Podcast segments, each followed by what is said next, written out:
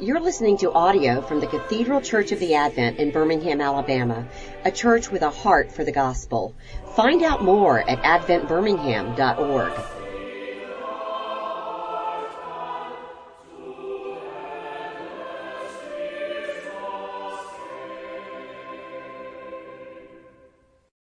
Uh, well, good morning. I'm glad to see you all this morning. We're going to be studying um, Philippians today, and actually, I'll be doing this for three weeks. So if you're able to be here for all three, great. If not, it's going to be on the website, so you can always listen in. Um, but let's begin with a prayer. Dear Father, we thank you and praise you for your servant Paul and for those early Christians. And we ask, Lord, even now as we open your word, that you would open our hearts to hear your voice that you would strengthen us as we face whatever it is we face in this life, even as we look forward to um, to the time when we'll be with you without any obstacles in our relationship. We'll be with you for all eternity. And so we ask, Lord, that the joy of what awaits us would shed its light back into our lives today and give us strength for the journey. And so we ask this in your name, Lord Jesus. Amen. Well, um, Philippians is just such a fun beautiful letter if you've ever read it. Um, it's just so it's so full of joy. That's one of the things that's well known about it. is the word joy and rejoice are mentioned so many different times, which is interesting because of the setting of the letter. And so one of the things when I teach on a specific letter, I always like to ask myself when I'm reading or other people as we're reading together, I like to ask those who, what, where, when, why questions. But in this context, it makes sense to ask them who, when, where, what, why, how. So who, well, this is Paul's letter to the Christians that were in the town of Philippi in Macedonia. And when was he writing? Well, he was writing, we think roughly, circa around AD 62 or even 63, um, where Paul was writing from Rome, where he was imprisoned, and if you read along in the book of Acts, you'd find out why he was in prison in Rome. This was um, his first imprisonment in Rome that happened as a result of him being in Jerusalem and being arrested by the Jewish leaders in Jerusalem because they were afraid that he'd brought a Gentile into the temple. And so he was arrested, and it was several years. Um, he was in prison in Caesarea for a few years, and then he appealed to Rome and to, the, and to Caesar. And so for that reason, he was taken um, by boat to Rome. And we think, I think he actually appealed intentionally, knowing that he would get to go to Rome and preach the gospel in Rome. He'd get a free ride on their boat. Um, so even though he was in chains. Um, so there he is. He's writing from Rome. We know that he had already written the letter to the Colossians and the letter of Philemon or Philemon before writing Philippians. And Philippi, so he's writing from Rome to Philippi. Philippi was a town in Macedonia. Macedonia is northern Greece. So if you think of Athens and Corinth, those, that's also Greece, but that's southern Greece, further out on the peninsula. Northern Greece was a little bit different culturally and ethnically. And Philippi was a, a town where um, it was named after Alexander the Great's father, father Philip. And it also um, it had this special character to it that it was considered a Roman colony, even though it was ethnically Macedonian. What had happened, um, if you recall, from Shakespeare or from Greek or from Roman history, excuse me, that there was that Julius Caesar was betrayed, right, stabbed in the back um, by some of his friends, even, and those friends then fought over who would lead the Roman Empire. And so one of the final battles um, was between Octavian and Mark Antony, and it happened actually in the fields outside of Philippi. And so when Octavian won the battle, and was proclaimed Caesar. Caesar Augustus was his Caesar name. He was so thankful to the gods, the pagan gods, that he then took this city of, of Philippi and he was going to claim that city um, as a Roman colony. He made automatically, in one day, he made all of the citizens of that city to be perpetual Roman citizens, which was a huge honor and a huge gift for that town. So they were very proud of that fact. And as we go throughout this in the next couple of weeks, you'll see why that little historical factor would have something important for them spiritually as Paul is addressing them. So Paul is writing from Rome to Philippi. And what is Paul saying basically? Well, one of the number one messages, and I would even say the number one message all throughout the book of Philippi, all throughout this, or Philippians, all throughout this letter, is that he is calling those early Christians to stand united in their faith. Multiple times over, he says he urges them to have a like mind, a mind um, that would be the same mind as each other, that they would agree, as the way we paraphrase this in English. He's longing for them to be united so that they would be able to bear witness to the love of Jesus Christ to those who didn't know him in their town of Philippi. And so that's one of the basic messages. And we know that he's asking this because and calling for this because there was already a disagreement. And it was definitely a disagreement among Philippian leaders. Um, and so um, even the leadership needed to have this reminder and this call to agree with one another.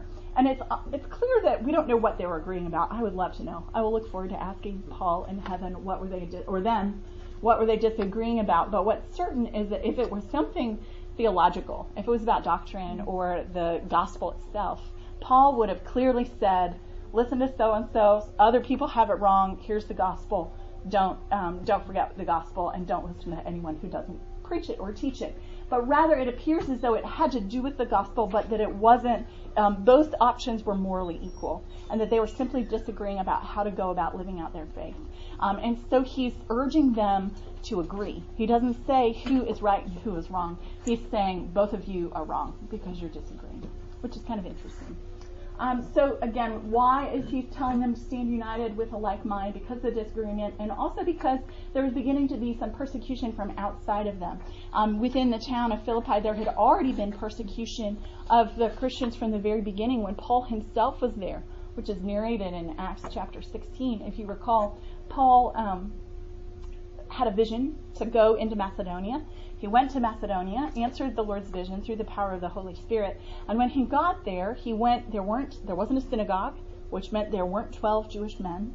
You had to have at least 12 Jewish men to be able to have a synagogue in a town. And so he went to the river on a, on a Saturday, on a Sabbath morning, because he figured that there he would find God-fearers. He would find either some Jews and or some Greeks who wanted to worship the God of Israel. And so he went out there, and who did he find? Does anybody remember who he found at the river?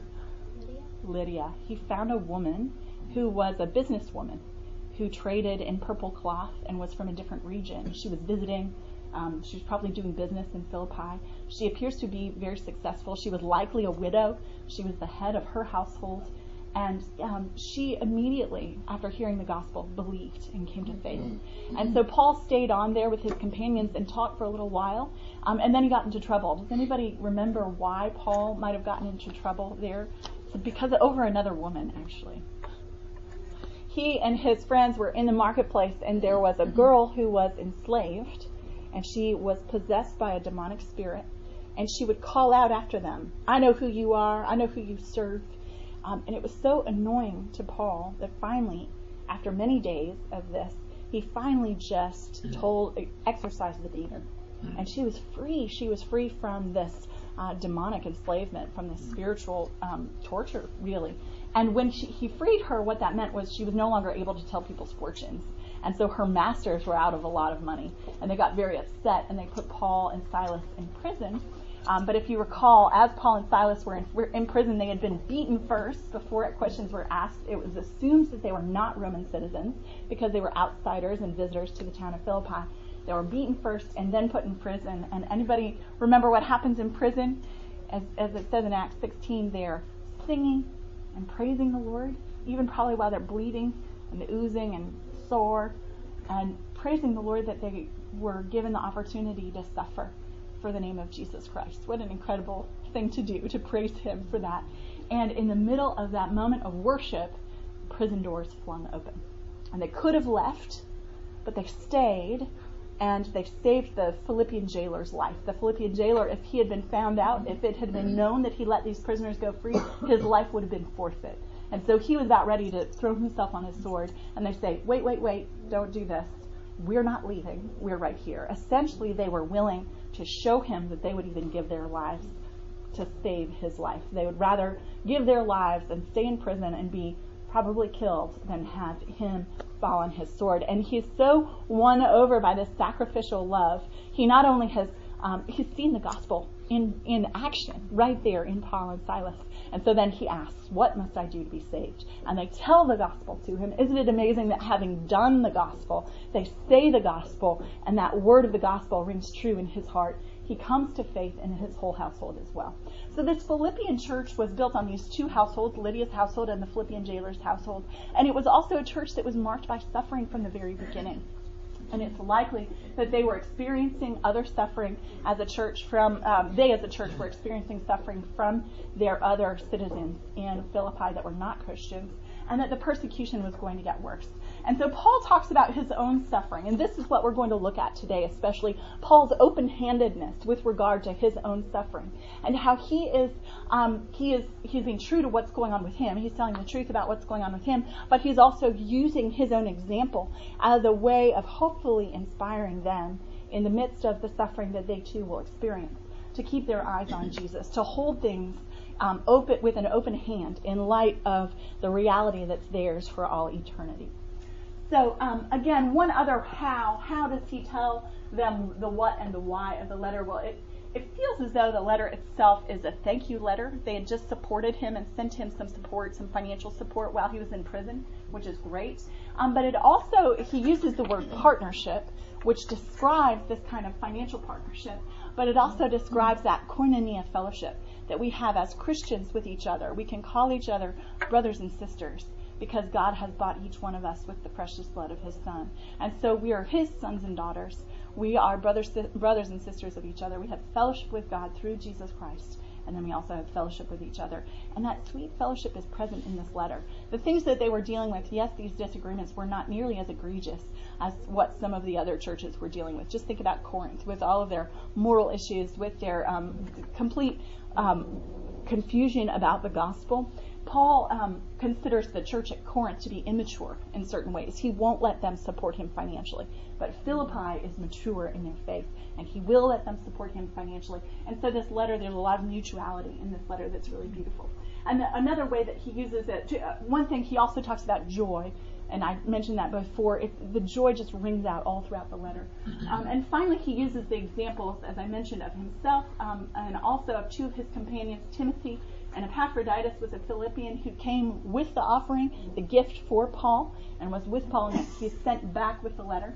And then also, above all, the example of Jesus Christ himself and the example of his humility of mindset.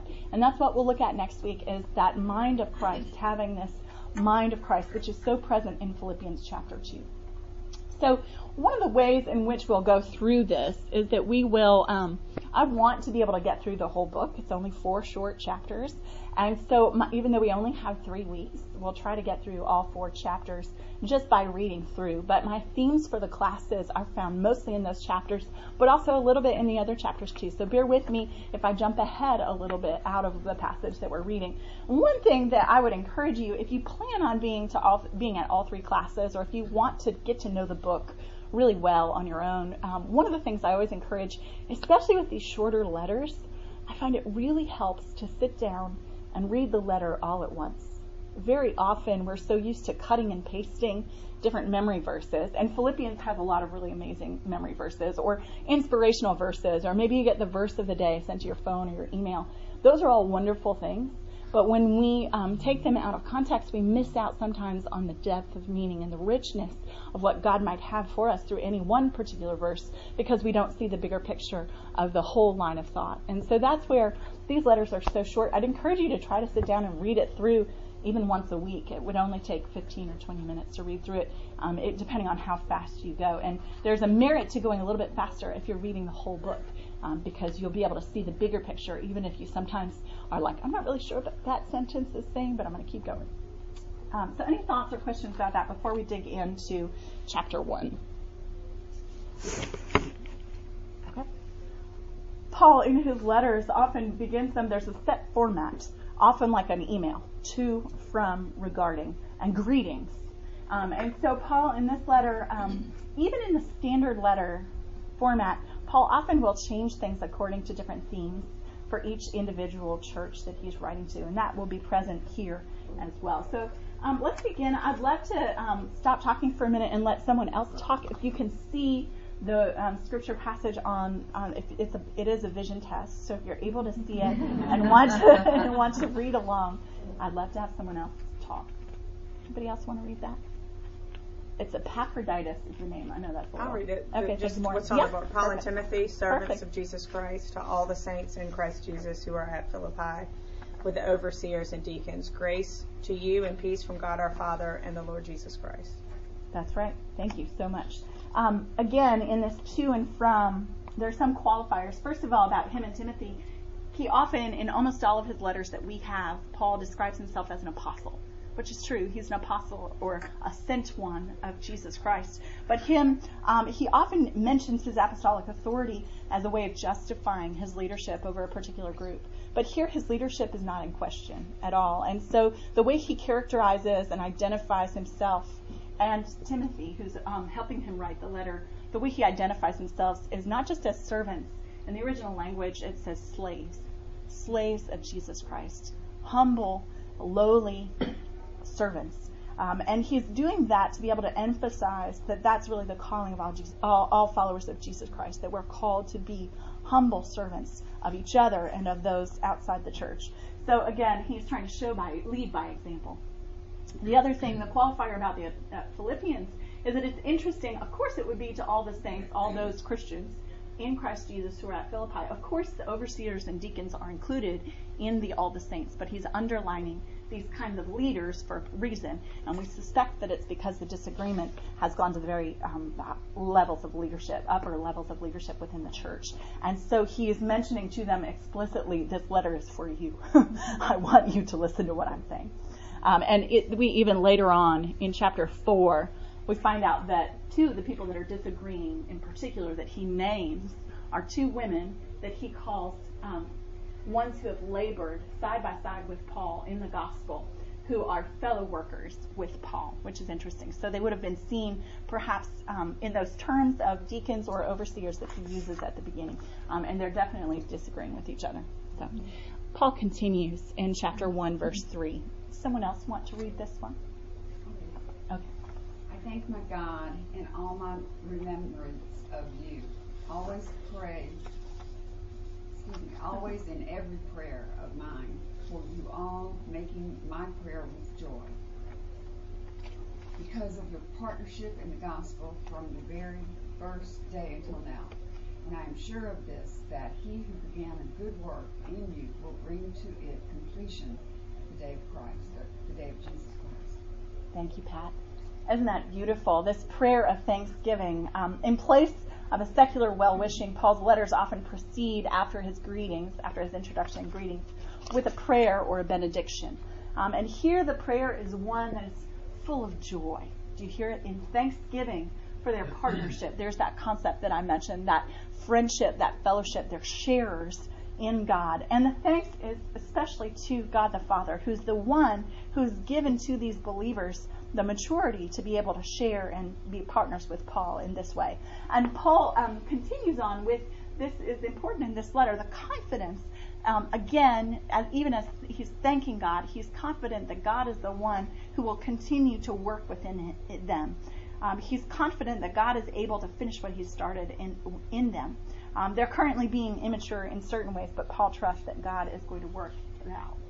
There's also a sense of completion, and this is what we'll talk about in our third session. That there's a sense in which the whole letter looks forward to the coming of Jesus Christ, to the last day, um, in anticipation of what will come. There's this. Um, so then, how shall we live in this life because of what will come? Okay, let's keep going. I'll read this one. It is right for me to feel this way about you all because I hold you in my heart. For you are all partakers with me of grace, both in my imprisonment and in the defense and confirmation of the gospel. For God is my witness how I yearn for you all with the affection of Jesus Christ, of Christ Jesus. I love this part of the prayer because you see, Paul is often given credit for being so rational and his rhetoric is so beautiful, but his heart shines through every one of his letters. He is so passionate and his affection, he's not one to hold back on his feelings. he doesn't um, hold back on what he really thinks or what he really feels. And he's so lavish in telling them how much he loves them, how much he cares for them, how and how they're sharers in the gospel. And it's interesting how partaking with Paul in the gospel of grace, there's that receiving. We often think of our faith as being um, unidirectional. It's about us and God.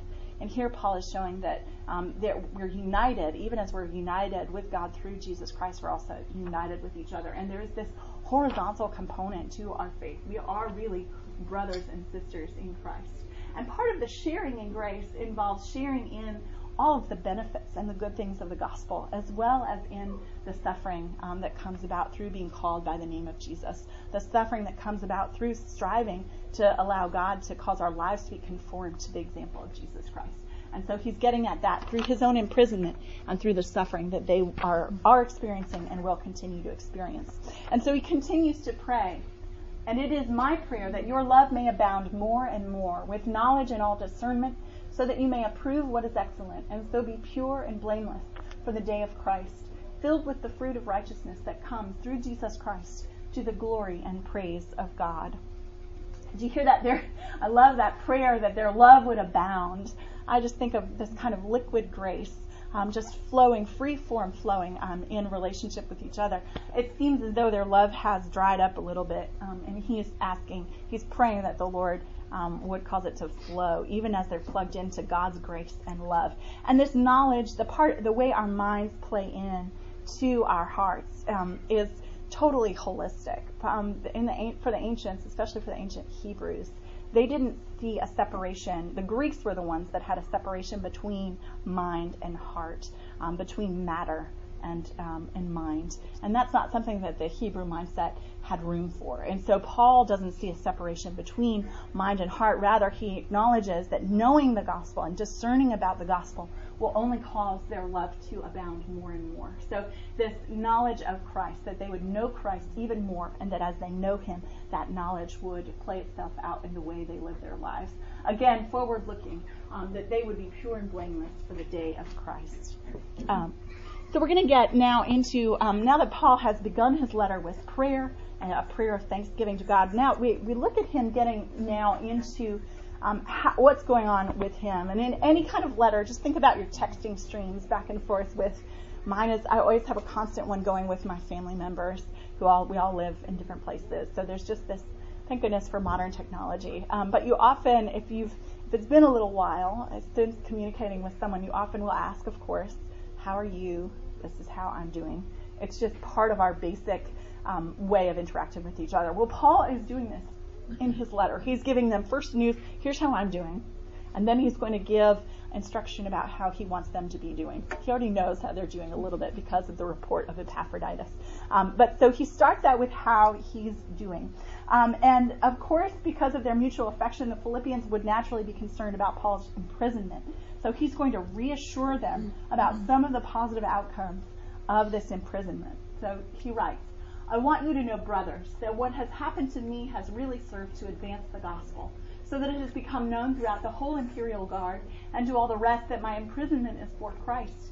And most of the brothers, having become confident in the Lord by my imprisonment, are much more bold to speak the word without fear.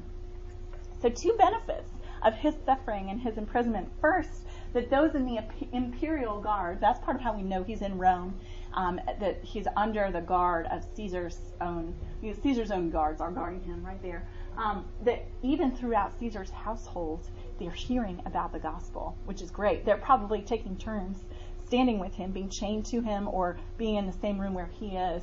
And he's preaching the gospel to anyone that will hear it, all of his visitors, um, anyone that happens to be in the room, and they're getting to hear the gospel. And so that's one of the benefits of his imprisonment. And then the second thing, he says that because he is so bold, even while being imprisoned for the sake of the gospel. So many other Christians who are in Rome but are free and not, not in prison have also become bold to be able to speak the word of the gospel without fear. So he's being very positive about this imprisonment. Um, and he goes on. He's now going to give an example.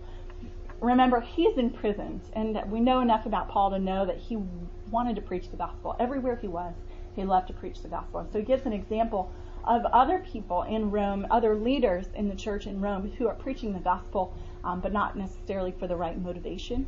Um, and so he's doing this in order to show those Philippians how they ought to also engage when they have rivalry among themselves there in Philippi. Some indeed preach Christ from envy and rivalry, but others from goodwill. The latter do it out of love, knowing that I am put here for the defense of the gospel. The former proclaim Christ out of selfish ambition, not sincerely, but thinking to afflict me in my imprisonment. What then? Only that in every way, whether in pretense or in truth, Christ is proclaimed, and in that I rejoice. Um, some people were kind of turning turning the knife in a sense, and um, kind of sticking it to that. Oh, poor Paul, you're in there. Oh, it must be so hard not to go and preach to this crowd of whatever, or I've got this in to get to go preach there, and just the way human sin can still leak into even our most Christian relationships and they can become uh, a rivalry unfortunately. That's what's happened even among the christian leaders there in rome. And yet what he's saying is that he's he's going to for, he's going to exercise forbearance. He's demonstrating right there that love and charity that humility of the mind of christ to say it doesn't matter if these people are getting all sorts of accolades for preaching the gospel because what matters is the gospel is being preached. And so, um, if they were preaching a false gospel, if they were not truly Christians, he would have denounced them outright. Um, but the fact that they are true Christians, just operating out of their old selfishness, um, the, uh, it's, it's dismaying, and yet he's showing it so that those Philippians would not be dismayed when their fellow Christians are also operating out of the old person, out of their own selfishness. I, I, I have said these seem to be friends, but they're really um, frenemies. Have you heard that? I hope you don't have any frenemies, but I think everybody probably does. And it hurts even more when your friends hurt you, doesn't it, than when people that have never really even expressed any affection or love for you do hurt you. So these frenemies are preaching the gospel out of selfish, selfish ambition, ambition seeming to rub salt in the wounds of Paul's imprisonment. Um, but it doesn't matter. Again, this humility of Paul's is an act of faith and submission to Jesus Christ. Well, let's keep going. This is the part that's really what we're about today. Paul um, talks about what's going to happen to him as a result of his imprisonment. Um, it's possible that he'll be executed. Um, and so he's facing that possibility and demonstrating what it looks like to face that possibility with great faith in Jesus Christ. And so he writes to the Philippians Yes, and I will rejoice, for I know that through your prayers and the help of the Spirit of Jesus Christ, this will turn out for my deliverance, as it is my eager expectation and hope that I will not be at all ashamed, but that with full courage, now as always, Christ will be honored in my body, whether by life or by death. For to me, to live is Christ, and to die is gain. I just love this passage, in part because um, I think it embodies what it means to be a Christian. It embodies the way we as Christians are to face all of life and even face our death at the last day. I think of so many people that I know of that are engaged in some kind of suffering, and I think we all experience suffering in this lifetime, and um, some at different degrees. And sometimes, maybe if you're like me, you realize that your suffering is low grade suffering in comparison to other people's. If you ever know someone who's lost a child or who um, has experienced something traumatic on that order of, of um, suffering. I often, um, I'm thankful, and yet, um, even so, suffering is suffering no matter what. Um, and so I think one way, um, it doesn't help. One thing I try to do sometimes in my flesh is I say, well, Deborah, why are you feeling this way? So and so is dealing with this, which is so much bigger. You need to just buck up and, and, you know, be thankful for what you have. That doesn't help us, does it? Telling ourselves that doesn't change our circumstances. But I think what Paul is doing does actually help us endure in the midst of our circumstances. And so what he's talking about, he's talking, he's expressing with great faith that through the prayers of the Christians and through the help of the Holy Spirit, he knows that his imprisonment, his suffering will turn out for his deliverance. But do you hear what's amazing about this? He's praying and he's saying, It will turn out for my deliverance whether I'm executed or not. What's so interesting is that deliverance in the New Testament, in this life, from some of our suffering, doesn't always mean a change in circumstances. And I don't know about you, but often for my loved ones, especially, I will pray for a change in circumstances. And I think that's okay. But we pray for a change in circumstances, holding our hands open, trusting that though our circumstances might not ever change, God will still strengthen us in the midst of it. And so often throughout the New Testament, the deliverance is not necessarily get me out of this boiling hot water, but rather give me the strength to stand in the midst of it. And I think about this just through my own um, through my own experience, one of the greater sufferings, which still is low grade compared to what other people have experienced, but one of the sufferings of my adult years have been just being single for so long. I didn't get married until 30, 35, um, which feels old, older in certain settings. I hate to use that word, not for myself, but for other people who might be that age and single. Um, but but for me, as I was praying and longing for the desire of my heart, I, I also prayed and trusted. I knew that the Lord might not give me what I wanted because we don't always get what we want from the Lord. He's not a vending machine where we can just, well, I put in my 65 cents, Lord. Why is my Kit Kat not coming down? and maybe you have that experience where you're praying for one particular outcome and you don't get it. And you think, well, I've done this and this and this and this. Lord, where's my outcome? Where is my Kit Kat bar? Well, um, in praying about my singleness, longing to get married, longing to have children, I also knew that the Lord, that might not be the Lord's will for my life. And I had to trust that it would be okay even if it was not the Lord's will for my life. Um, and part of that trust comes in knowing that the Lord is good, his character of, of um, goodness and mercy towards us, his sovereignty, his ability to be able to provide even despite the odds, um, it, kind of a belief in miracles, in his ability both to be able to do something and to even desire to do something that we would perceive to be good and merciful for us. But even beyond that, um, I, pr- I prayed that I knew that would he not, if he hadn't decided to deliver me out of um, my singleness, he would make it bearable. He would make it not just bearable, but joyful. And indeed, he really did. Um, it really was only in my 20s where it was hard. Um, it's always, I mean, it's always a struggle. But always he would provide for me such rich community um, through my family, through my church, um, through wherever I was. He ministered to my heart in the midst of whatever settings I found myself in.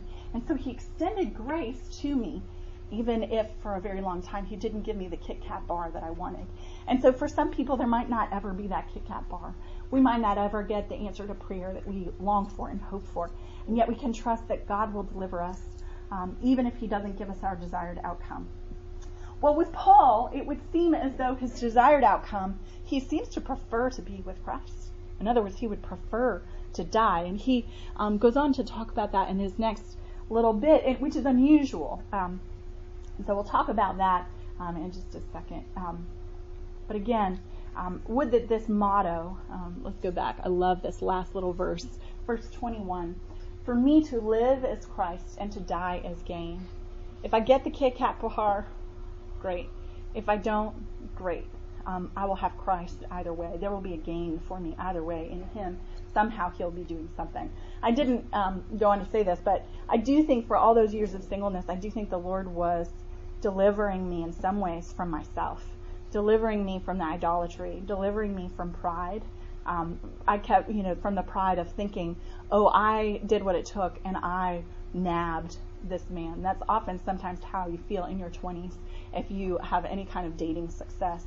Um, or from my selfishness um, from kind of holding too tightly onto those wonderful gifts of marriage and family.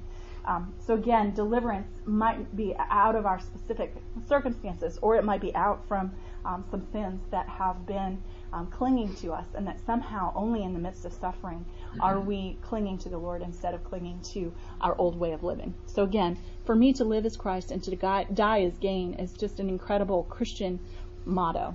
Paul goes on. If I'm to live in the flesh, that means fruitful labor for me. Yet which shall I choose? I cannot tell. I'm hard pressed between the two. My desire is to depart and be with Christ, for that is far better. But to remain in the flesh is more necessary on your account. Convinced of this, I know that I will remain and continue with you all for your progress and joy in the faith, so that in me you may have ample cause to glory in Christ Jesus because of my coming to you again do you see he he think he thinks that God will actually have him live on because God wants more service out of him. Um, that it will actually be more loving for him to live longer so that he could pour into other Christians and yet he's ready to meet his maker. As Christians, part of our calling is to be ready to meet our maker. The worst has happened to us um, in our own sin and selfishness. And God in his mercy has delivered us out from that and out from the eternal death that's the just punishment for it. And so, because that penalty for sin is removed from us, um, we can say to life, Do your worst. God has spared me from the worst. And so I'd encourage you to look at this and to ask yourself, what is my worst fear? Wasn't it wonderful that Andrew was talking about our fears just now in his sermon? If you haven't heard it yet, you'll enjoy it in, at 11 o'clock. Um, just this fear that can grip us. Um, this fear of what the world thinks, or fear of what if this doesn't happen, or what if I never get to do this. Those earthly fears can cloud out um, the gifts that God's given us and can cause us to care more about those things than about our Heavenly Father. And He, by His grace and mercy, um, again, because we've been delivered from the worst, um, essentially that eternal death as the consequence for sin, what more have we to fear? Um, even as Paul says in Romans 8, who can condemn? Um, there's no condemnation for those who are in Jesus Christ. And if God does not condemn us, then nothing else. Um, we have we don't have to fear of anything else in this world and in this life. And so um, some people, I, I, have a friend in her 30s who is single, and um, and she has already planned her own funeral, and she's she's got the all the whole thing is listed in a hidden place, and one of our close friends knows where to find it if something were to happen to her, which sounds really depressing and really macabre, sounds morbid, uh, but she doesn't have suicidal ideation. She just is realistic about what will happen to each one of us, and so she's ready for what may come. Um, and yet, even so, she said to me, I don't fear necessarily death, but I fear some of the things in this life more than I fear death. And so for us, whether we fear death or some of the things in this life, we can trust that God who is for us in Jesus Christ is also for us in the midst of the suffering that we endure. Um, and so there are so many other examples of this throughout um, the book of Philippians, um, through the example of Paul himself, who will be poured out, might be poured out as a drink offering upon the sacrificial offering of their faith but he's glad anyway. Um, and we'll look at those um, in in, the, in two weeks the, from chapter four. Um, but there is this one, um, this same open-handedness about life or death helps Paul to say, "I know how to be brought low, and I know how to abound." In any and every circumstance, I have learned the secret of facing plenty and hunger, abundance and need. I can do all things through Him who strengthens me. That wonderful verse comes through this context of Paul's suffering and potential death.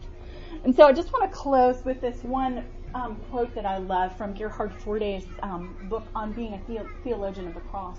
When we are grappling with our own suffering, when we understand our life in light of Jesus' death on our behalf, we have a certain freedom that comes about. Um, the worst has already happened. Um, and so um, all is well in light of the worst having already happened. So I'm going to read Forde and then I'll close this in prayer. And you can stay back and ask me any questions if you want. We see in the death of Jesus our death, and we remember that we are dust. We can begin to take the truth. We learn dying. Our story is not that of the exit from and return to glory of an undying soul. The cross destroys all that. It destroys the wisdom of the wise. Ashes to ashes, dust to dust. That marks the parameters of our story as far as human possibility is concerned. We see, as Luther puts it, the way things really are. We look at all things through suffering and the cross. We live only on the strength of the fact that the Creator breathed His Spirit into the dust and gave us life. We live on borrowed time, time lent us by the Creator. Yet we also see in the death of Jesus on the cross a rebellion against that life. And we note that there is absolutely no way out now except one. God vindicated the crucified Jesus by raising him from the dead so the question and the hope comes to us. If we die with him, shall we not also live with him? That is the end of the story for the time being, but it is the beginning of faith. Let's pray. Father, we thank you so much for the gift of your Son, Jesus, by whom we have freedom and life and hope. Um, we thank you, Lord, for your love that has really, truly overwhelmed us and freed us from the fear of all earthly, earthly things. And so we ask indeed that you would continue to do that work in us, that you would give us the grace, like Paul, to hold our lives with open hands, trusting in you for all of your provision, for all of what we need in this life and the next. And so we ask all this in Jesus' name. Amen. Amen.